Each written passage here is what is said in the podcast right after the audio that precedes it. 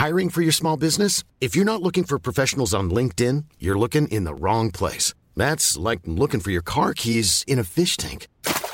LinkedIn helps you hire professionals you can't find anywhere else, even those who aren't actively searching for a new job but might be open to the perfect role. In a given month, over 70% of LinkedIn users don't even visit other leading job sites. So start looking in the right place. With LinkedIn, you can hire professionals like a professional. Post your free job on linkedin.com slash people today. There is no better group of plants for flower power than forms of the shrubby potentilla. Hello and welcome to This Week in the Garden. I'm Peter Seabrook, here to answer some of your gardening queries. There are some great events happening this week in the world of horticulture, and I'll be telling you about them shortly. Later on, I'll be joined by one of the UK's leading environmentalists, an expert on wildlife gardening. It's Professor Chris Baines. What unbelievable weather we had on Monday. Goodness, it was like all our springs together.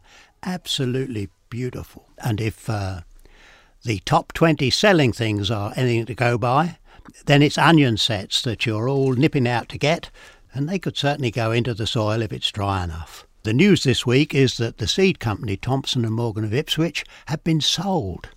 Surprising, really, they've been bought by a, a, specialist mail order company that's into all kinds of things fishing, sheds, but everything by mail order. It's the first time that I recall a seed company going out into other industries, and it will be very interesting to see what synergies they produce. There's also a bit of a rumour going around that uh, Dobbies Garden Centre up in Edinburgh that were recently uh, sold by Tesco are having some sort of conversations with B&M. I don't know how much truth there is in that. We'll have to just watch that space. Now, there's several things you need to uh, remember about this week because uh, on Friday, uh, I think it's St Patrick's Day, isn't it?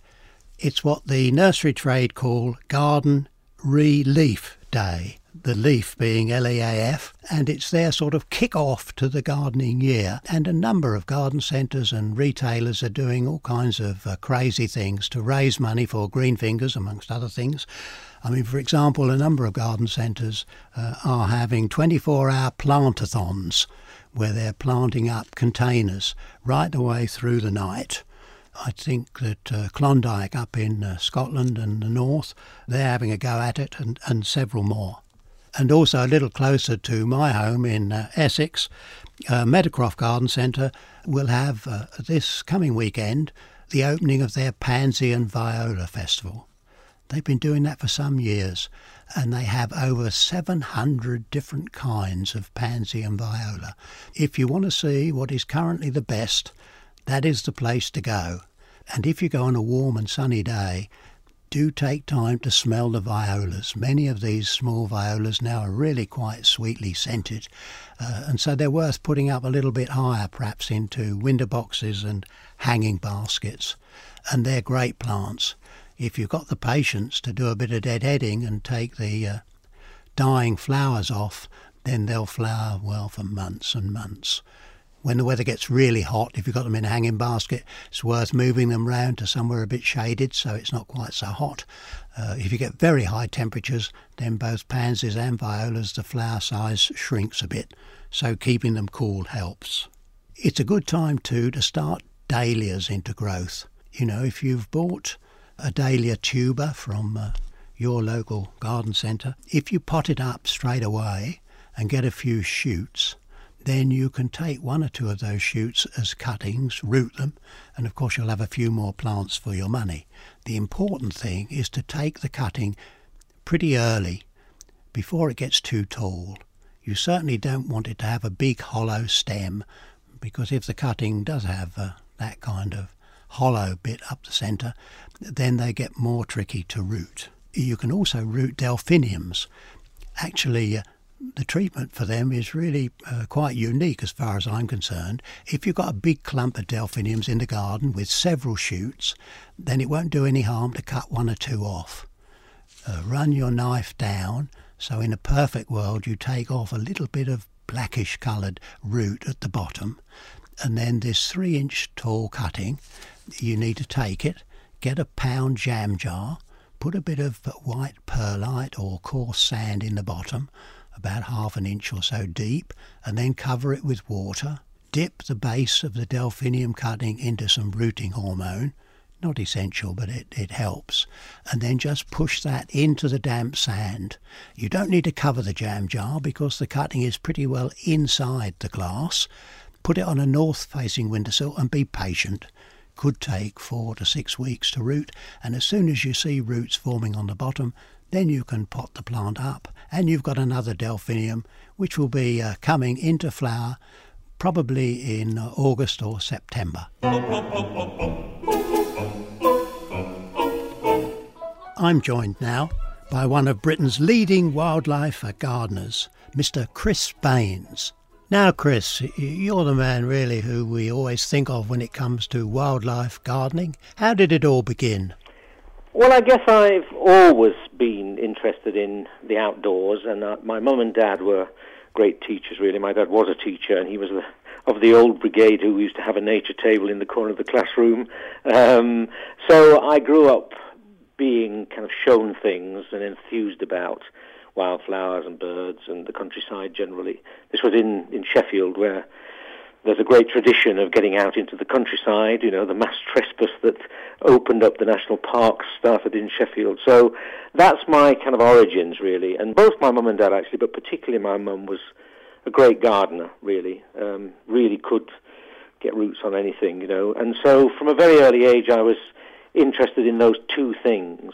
They're not easy to bring together in practice, are they, Chris? Well, no, it's a, there's a tension there, of course, um, and certainly. I mean, I, I decided that I wanted to work outdoors, uh, but I wanted to teach. Really, that was my when I was in the sixth form. You know, wondering what to do with my life, and horticulture was the thing that I settled on. Um, and I went to I worked on the parks department for a year, but then went to to Wye College for three years to study horticulture, and I really was.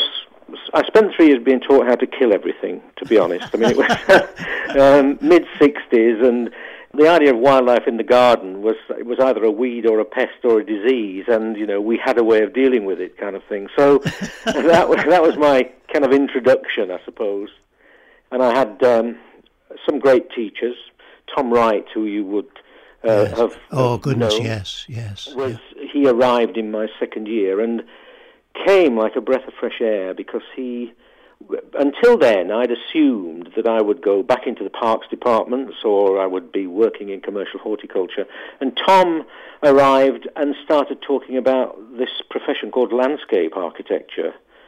And that just seemed to fit me perfectly because I'd I'd always been one of those kids at school that was I could do most things, but none of them very well, you know. So I, I had to make a decision between science and the arts at the age of 12 or 13, and, and I chose science because that seemed like the sensible thing to do. But I'd always been a painter, and I, I ran the folk club at, at Wye for three years. So I've, I was always a kind of jack of all trades. And suddenly, landscape architecture, which Tom Wright introduced me and my fellow students to just seemed to fit me perfectly because it was all about the arts and being able to design and so on, but at the same time with a sound science behind it. Now, what about TV? Most people know you from your TV appearances. When did that all start and how did it go, Chris? Well, it, it started a long time ago now, mid 70s. I, I started doing occasional things on Pebble Mill at One, which you certainly will remember, and, and uh, that was that was the kind of the first serious daily magazine program, wasn't it? Midday, It and, and I yeah. I was doing bits and pieces on you know how to how to put up a bird table, how to, where to put bird feeders, that kind of thing. And then um, partly because of that, I guess I worked with you for for two consecutive weeks of Gardener's World when you were presenting Gardener's World.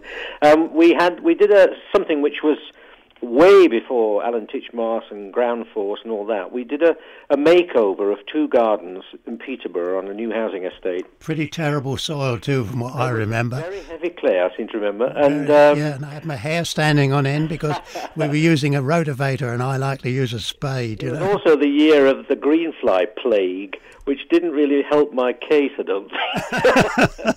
we were covered in greenfly by the end of the program. But what I did was, was to to design uh, and build something which I called a rich habitat garden.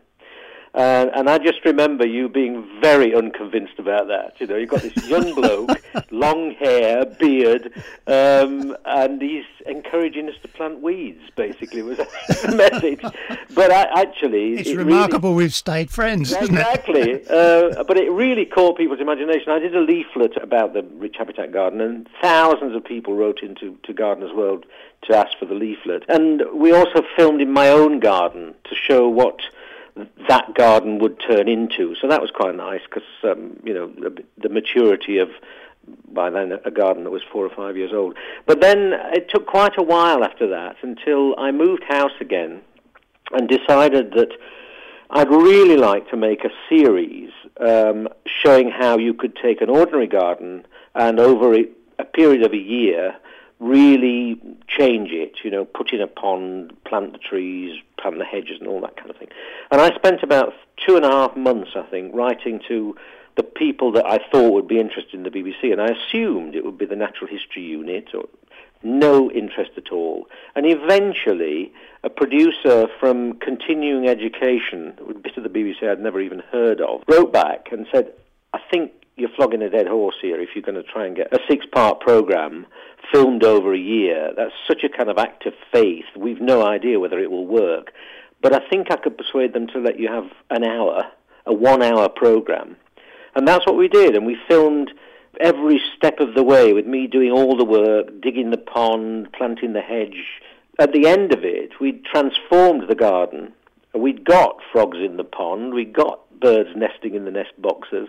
And we made this program called Blue Tits and Bumblebees, the making of a wildlife garden, which of course went out at some obscure time on a you know Thursday night because it was continuing education, a very obscure bit of the BBC.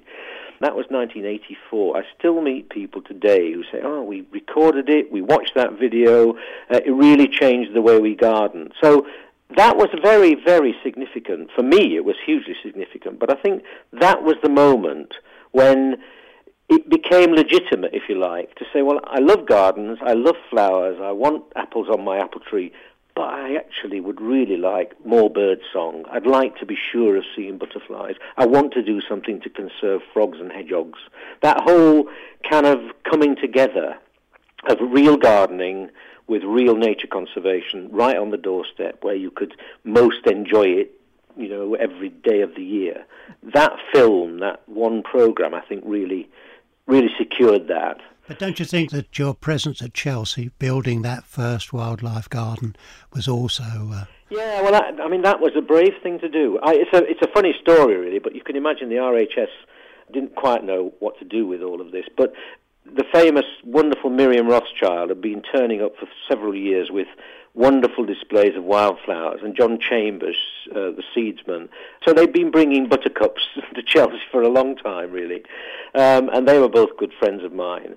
But I, long, long before, in about 1971, I think, I'd actually put on a display at Chelsea of bonsai which is about as un-Chris Baines as you could possibly imagine, really. But I, I can't think of you uh, uh really distorting and know, maligning terrible, a lovely terrible. tree like that. Well, I, I, didn't do it, but we Blakedown had bought out the nursery of um, a, a, wonderful old stager called General Sir Oliver Leese. He was amazing. I ju- yes, I exhibited alongside him. Yeah, well, he yeah. he was a Second World War hero, um, Monty's right hand man in North Africa, and when he'd come out of the war, he came out with a passion for for cacti and bonsai.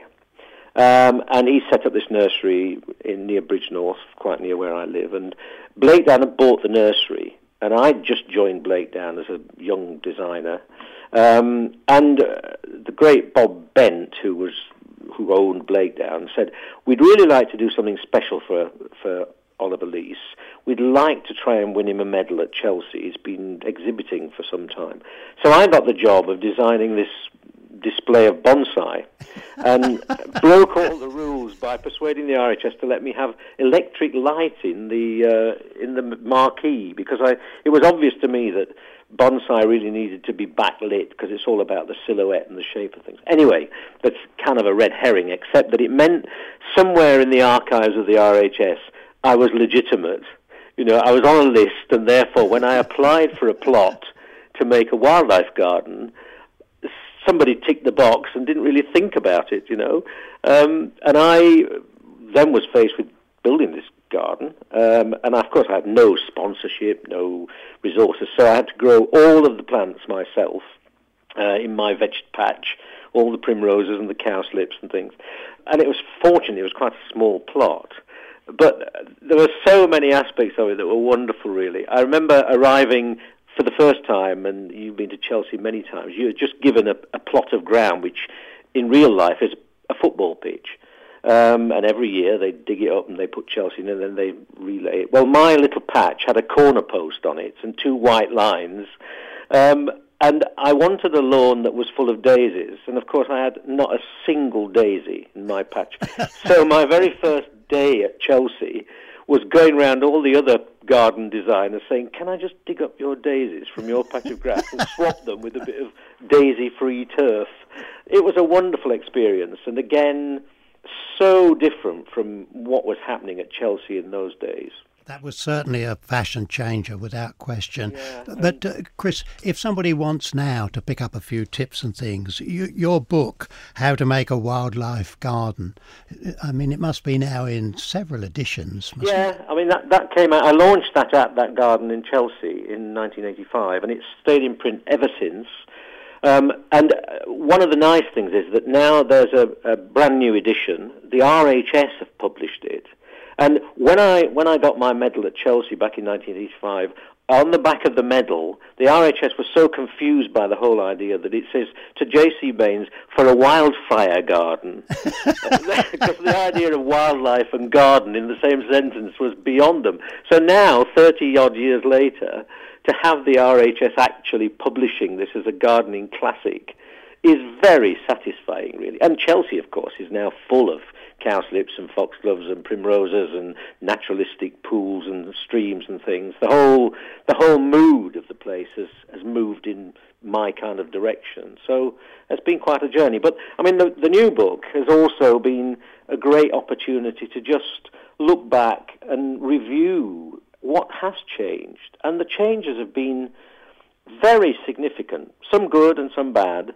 Um, but it's very clear, I think, now that gardens and gardeners are absolutely fundamental to nature conservation in, in Britain. You know, there are over a million acres of gardens. That's much bigger area of land than all the nature reserves added together. And if you just think about the size of the industry now that relates to bird feeders and nest boxes and bird food, hedgehog homes, you know, bee hotels, all of that stuff, none of it existed really 35 years ago. And now, any garden centre you want to go into, you'll see a whole section full of wildlife gardening materials. Plants, lots of plants labelled to be good for butterflies or good for, good for birds. A lot of wildflowers available, wildflower seeds, you know. So there's been an enormous change.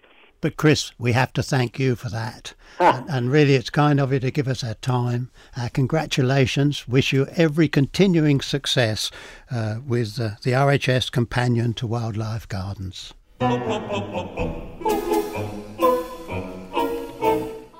There are some queries in the post this week too. Mrs. Brown from Salisbury uh, writes to ask how to care for Calathea. Now, that's one of the tropical plants that we uh, often see in uh, offices.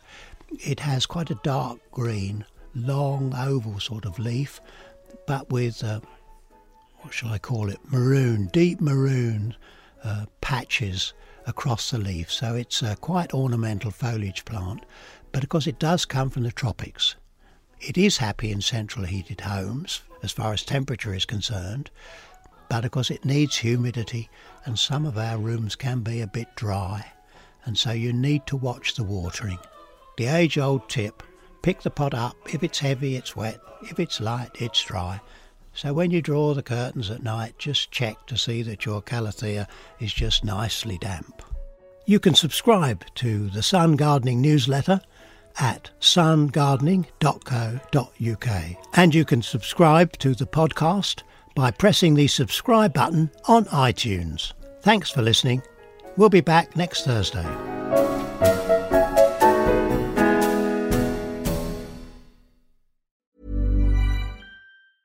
Even when we're on a budget, we still deserve nice things.